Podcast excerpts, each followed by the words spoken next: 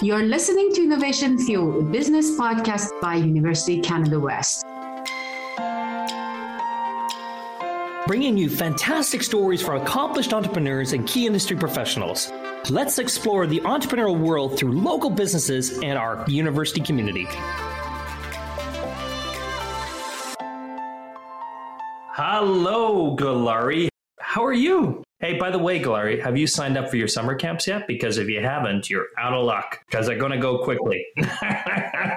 On Wednesday morning, I have to ask my students to come late to the class to register on the summer camp, which is open at 8 and will gone in 10 minutes. What do you do with summer camp? Well, for me, very lucky man. I my wife is mostly at, at home a lot, does some odds and ends of things, but mostly she takes care of the kids. You have to also consider that your wife gave up something, her professional work. Well, I think you know, Gelareh, and, uh, um, and my wife Heather and I talk about this all the time. Like she, she definitely has a love and a passion for the kids, but she's always in the back of her mind going, you know, I had to leave behind my teaching career in order to do this because we, did, we just couldn't sustain both of them at the same time. Now she's thinking about how she can get back into doing something. Again, it's a tough thing. She loves being with the kids and loves being involved in their activities and involved in them, but she is also kind of stressed because she goes to other peers and other peers are working moms and this and this. And she's like, okay, she has this guilt. Like, I think a lot of moms have of this element of I don't have enough time for my kids or I'm not pushing my career ahead. That is a battle for every day for any mother. So when you want to back to go to work after maternity leave, you're always asked the question, should I go back or should I stay home? What's the benefit for my family? What's the cost? And some of us will give up of working and just stay at home because the cost is higher than benefit. And I think the society is losing a lot of talent in this way because the cost it's way more higher than benefits. I agree. I'm just saying agree, and I just want to say Happy Mother's Day. By the way, I forgot to say that to you, but say Happy Mother's Day to your wife as well. I think that today we have two brilliant guests that can help us a little bit crack down on the motherhood and the challenge of working mothers. Let's welcome Jamie Samhan, CEO and founder of Hop Wellness, Paige Mowbray, social worker counselor. Yes, welcome to Innovation Fuel, brought to you by University Canada West. Today, we're going to talk about mothers, and we want to learn more about some of the things that mothers are still challenged with out there and how we can help them overcome these things. Maybe we can have some conversations around these things. We brought some wonderful guests here from a variety of different backgrounds to talk about. Before we get going, let's get to know our guests first. Tell us a little bit about you and your background. Sure. Thank you so much for having me. So, my name is Paige. I am a mother of, um, fortunately, um, young people now in their 20s. Having had survived the grind of having young children, I'm a social worker by training. I work as a counselor therapist in private practice. I work predominantly with women who have experienced uh, lots of challenges in their lives relating to the juggling of motherhood, perinatal mental health, trauma, and other challenges that um, everyday women are experiencing. So, thanks so much for having me today obviously I'm a mother here as well, but um, a business background is I used to be managing editor and royal correspondent for Entertainment Tonight Canada, which sounds very, very exciting, but I became exceptionally burned out and the stress of the job really, really took a toll on my health. And that's when I started to realize that there was no wellness programs out there that were fit for mothers, for fit for women in business. Everything took a lot of time and was very time consuming or costly. So I kind of set out to change that. And create a wellness program that was holistic and that you could fit within your day. Thank you for joining us. Also, I'm a mother of seven years old daughter, girl. So your mothers all here, working moms. So talking about working moms, what are your challenges as a working mom? So for me, my kids are much younger still. So mine are seven and nine. And I'm also fairly recently separated. So it's really just trying to find that balance between being there for all their needs as well as being there for running my company. So there's perks to being separated, the fact that we share them 50 50 and everything's very amicable, but also just the emotional toll of trying to deal with all of that as an adult, trying to run your company, but then also being there fully present for your children at all moments that you can be and kind of guiding them through this. So that's probably one of the biggest struggles that I'm personally dealing with. That's certainly relatable to me. Um, as I was uh, working and raising my sons, um, it's also what I hear commonly for women from women in counseling is this sense of tremendous guilt and responsibility for a sort of appearing seamless at all times. Like I am parenting in a way that, you know, is absolutely the most pro social for my children, but I'm also working in a way that I'm like at the top of my field at all times. And and I think there's a lot of tremendous pressure on women to meet these expectations. And I think it's, you know, largely impossible. And so um, often I think women internalize these experiences as being something where they're lacking. And really, we have we live in a society and in a culture that makes it really difficult. You know, we were raised that we could have it all, and then we have it all, we can't do it all. I think there's just tremendous pressure on women. I think there's a lot of guilt. I think there's this sort of sense of I am not 100% as my in my role as a mother and i also can't be 100% in my role as an employee or a small business owner and therefore i'm failing when really the it's actually the workload is probably just too high yeah, but I found that Canadian society is way more open than others culturals uh, about the mothers. So I think that as a Middle Eastern mother, I have a lot of responsibility, a lot of expectation from me yeah, definitely the guilt comes into it and feeling that maybe I'm not being there, being present is a big one. Sometimes there's emails that need to be answered and you try to be there for them and they call you out for it and they're like, why are you on your phone? You're supposed to be doing this with me. So yeah, it's the guilt and kind of uh, perceptions that society has on what they think that you should be doing. And everybody has an opinion. And obviously not all those opinions are right or right for you. So dealing with how to sort through that as well.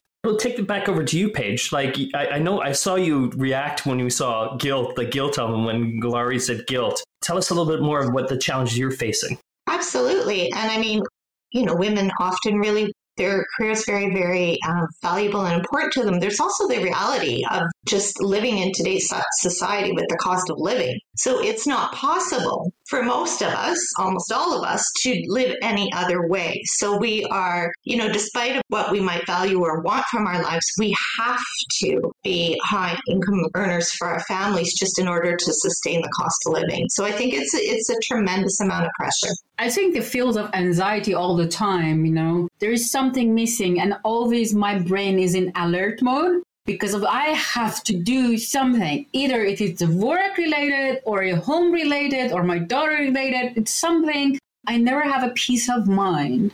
Just sit and don't think about it. Just enjoy the moment. I don't have that. And I think it really impact the wellness of the mothers.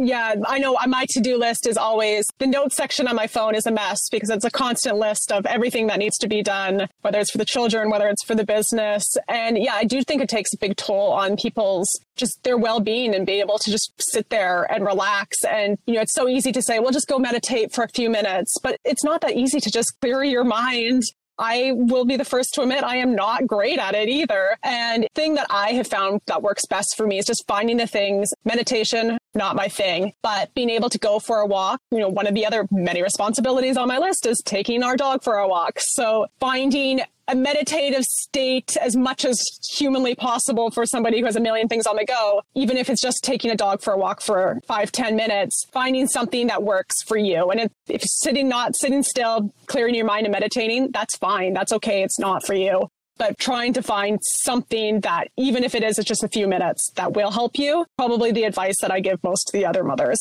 But what about other piece of society like government and accessibility to services can help mothers and especially working moms? What about those? Are there any challenges that mothers are facing? I'm so glad to see that there has been um, certainly a push towards $10 a day daycare in BC. It's not rolled out universally. And of course, there is such a shortage of childcare in general.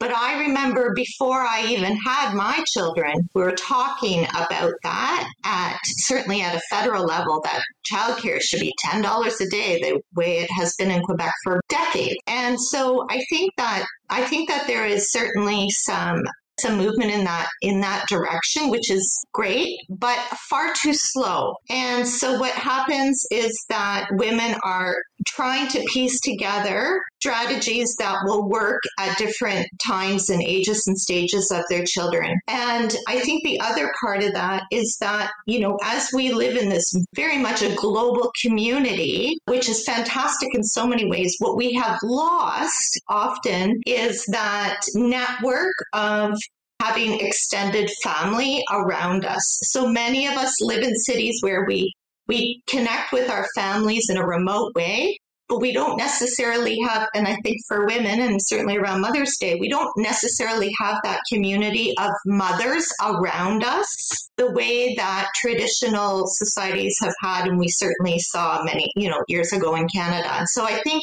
that wisdom, that support, that like actual practical day to day assistance is really, really um, has really changed. And now, you know, we look to paid outside childcare as a potential solution, whereas, you know, 100 years ago, that wouldn't have been the case in Canada. So what's happening in our larger society is definitely impacts day to day on how mothers are able to manage the uh, relentless juggle. I'm an immigrant mother. I don't have any support system. My mom is not here. So it's just me and my husband. I have to deal with everything. And also because I'm a working mom, I don't have to socialize with other moms. I don't have to find time to have a friend with them, to be friend with them. If I need something, I don't know where to go because every time that mothers have some social gathering events during my work time or during that it's after it means I have to take care of my daughter. So I'm always miss those social events. So I cannot find friend or be, be very close relationship with them that I ask help. That is big part. And also, you know, as you mentioned, the costs. Just look at the summer camp right now. Every week is $375 or $390 for just weekly summer camp. As a working mom with no social support, I always have to register my dollar for whole summer, and it costs me over $3,000. So, how much I have to work to pay those summer camps? You know, it's this is a big part of the problem in society for me as an immigrant working mom. And I can see that some mothers gave up on working because they cannot, you know, pay the costs of after school or summer camps. Yeah, that was my mom. She had three under three and she just wouldn't be able to make enough to pay for childcare for three children. So fortunately, my dad had a job that he could sustain them and it was tight, but yeah, she had to stay home because she would have just been basically paying to, that would have been the whole thing to send all of us to school or to childcare. So she missed out on her career, which she did want. This is really something when you're saying that mothers should sacrifice their aims of professional growth because of their kids. On the other hand, I mean, society needs working people, right? Society for economic growth, they need talented people and half of those talented people are women. So they have to give up on something, either to work or be mother. And to me, this is the systematic discriminations against a woman. What do you think what should government and society do for it?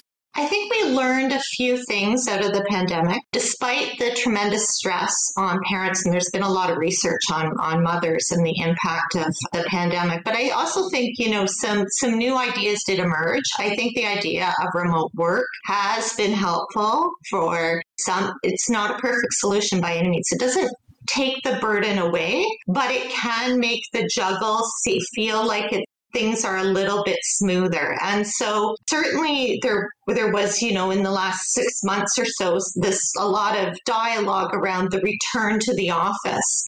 And I think for um, for for mothers that had sort of been able to stabilize their childcare situation because of their ability to work remotely, that return to the office has been a real burden. And, um, you know, I'm curious to know if the benefits of the return um, far outweigh the actual stress on employees because we live in a society where kids in traditional childcare centers are not able to attend programs when they're sick. Someone has to be at home taking care of those children, and that often falls to moms to, to do. And the only way that you can do it without feeling tremendous pressure from your employer is when you're able to work remotely and do that juggle in some way. So I think for a lot of women, it has offered a little bit of an opportunity to kind of just sort of stabilize things. It's not uh, it's not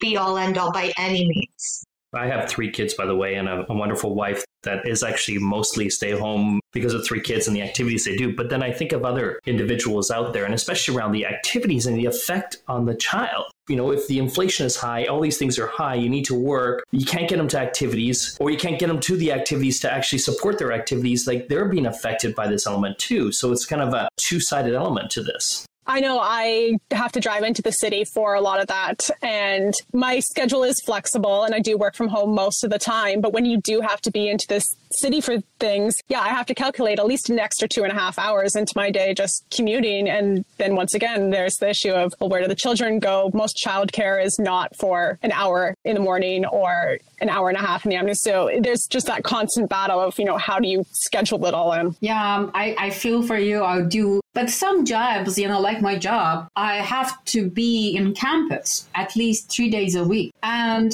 it, it's bring another anxiety to me to be on time and leave on time to make sure I can pick up my daughter. But if it's a traffic in line, I, as a person, I mean, as an immigrant mother, I don't have anyone to call. Please pick up my daughter.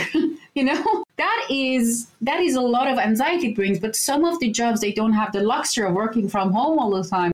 What kind of accommodation we can have for working moms? I think enhanced childcare for sure. I mean, childcare is, is a necessity for women to have an equitable place in the workforce. There's no question about that. But also, childcare needs to um, be able to meet the realities of, of people's schedules. Uh, for instance, you know, there are thousands of healthcare workers who work 12 hour shifts and childcare never is able to to work around that kind of a shift work. For those of us who are commuting long distance like into the city because of the cost of living and living so far from where we work, childcare doesn't necessarily accommodate that the challenges and schedules. So I think that's definitely one piece, but also I think it's about it's it's about the informal connections and communities that is so important in our lives and often largely missing in a more urban community where you have people that you can rely on. When our families are living in other parts of this of the world, that is especially necessary. I mean, we are wired to connect and we need to have people in our lives that we can can lean on. There is some, but they're the wait list the wait list for those is huge. You know, we understand there is a shortage of daycare or after ch- aftercare or whatever childcare, child mining. We know that. What kind of benefits or incentives we offer to those people that we can start their own business? I think that's a really, really good point. If you want to look at the wait list for childcare, we need to understand why is childcare so hard to access. And one of the reasons is that it's a female dominated field that is largely very poorly paid. And in this cost of living environment, it's very hard to be able to support yourself on those lower salaries. So it, it just it makes it hard to attract wonderful people to the field. Absolutely. You know, just look at the even the way even the summer camp back to the summer camp. They open this, the list of the summer camp classes uh, programs at 8 a.m. and they will fill in 8:10 10 minutes after that. And we work. I had a class this week on the summer camp time. I had class. I had to ask my student come 10 minutes later that I can actually register register my daughter. Why is like gambling? You know, I compare it to the Hunger Games. Trying to get your children into swim lessons or into summer camps is like the Hunger Games. Absolutely. So it's showing the shortage of facilities for summer camps. It's, it's not affordable still. I told you it's very expensive. Still, a lot of people are applying because they don't we don't have any other choices than summer camp. You know, when you have to to sign up and you have to feel like you're in a lottery kind of system. Who's being excluded? And so, you know, we know that there are kids that would potentially really benefit from those opportunities,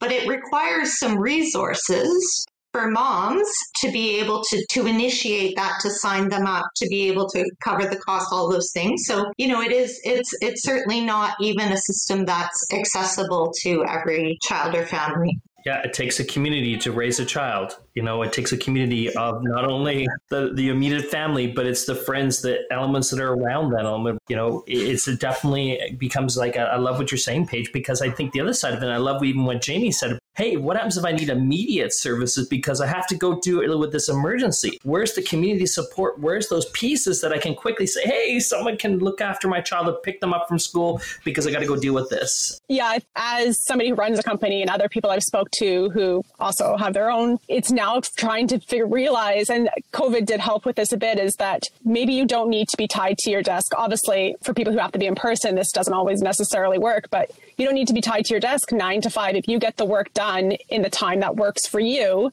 that's really what the ultimate goal of your job is. It's much more uh, proficient and successful in your job when you kind of have that flexibility. So I do see more employers starting to go that way. Unfortunately, though, for positions where you can't do that, it makes it a lot more difficult. And I'm definitely not an expert in that area of what they could do, but something needs to be done to help mothers because there's so many different roles, like retail, for example. Obviously, they can't just leave the store, but there needs to be some sort of flexible schedule. Especially as the federal government being such a huge employer and also sort of setting the tone. I think employers need to, you know, consider what is your desired outcome. And if your desired outcome is to have a engaged workforce where women are visible and participating and working to the best of their capability, then you need to design systems that support women and the realities of women's lives. And and I think, you know, you do hear like the one offs, like my employer is really great and I'm able to like start early. I leave for two hours. I do my, get my kids, do, do, do, the shuffle. And then I work with like two hours in the evening. And that's how it works for me for this point in my life. And I, and, and I think those are one offs and those are great. But when we take away, as the federal government's doing, is take away the idea of having a policy that generalizes across, it makes it harder. You're definitely employees are at the mercy of their individual manager to help support them. You know, guys, uh, this conversation has been absolutely brilliant, and uh, and I love that we're starting to open some of these things, and I think we're starting to challenge some of these things, and even perspective of these things, both on a social, corporate level as well as an individual level. But what kind of a challenge can we throw out to our audience here? We got to get people to think differently here, and maybe we can throw out a challenge either to the students that are that are listening to this, or even the macro audiences listening to this, a micro challenge, a macro challenge, whatever you think will help move this forward. What do you think? Well, for me, I think we kind of already touched on this, but it's just be considerate of whatever people's situations are. So if you are a manager or even if you are expecting a service from another company, just be considerate of what their situation might be. And especially, you know, if they're a mother, have compassion for the situation that they're in. I think that's brilliant, Jamie. And just to sort of tag on to that, I would say remember that raising children is the most important role in terms of the, the development, growth, and, and health of our society. So that is what we need to do. That is the raising of the next generation. And the way that we invest in mothers pays off in our society and future generations for sure. And also just, you know, acknowledge, I think if you're an employer and you see a woman who's a mom who is incredibly stressed out, and you will, to really think like, what role can I play in taking some of this stress off and supporting this person to feel that they're able to perform at their best, not for just for that person, but for your organization in general? It will pay off in dividends let me wrap this up by saying let's do one little thing, one little thing that's going to change an impact here. Thank you very much, uh, both Jamie and Paige, for your time today. That's another episode. Oh, and my course, my co-host Gelareh, who's also a mother. I have to recognize that. Uh, that's another episode of Innovation Fuel. Thank you. Thank you for listening to Innovation Fuel. We are on all podcast streaming platforms Google, Spotify, and Apple Podcasts. Visit our website at www.ucanwest.ca slash innovation fuel. Also, follow us on Instagram at innovation underscore fuel.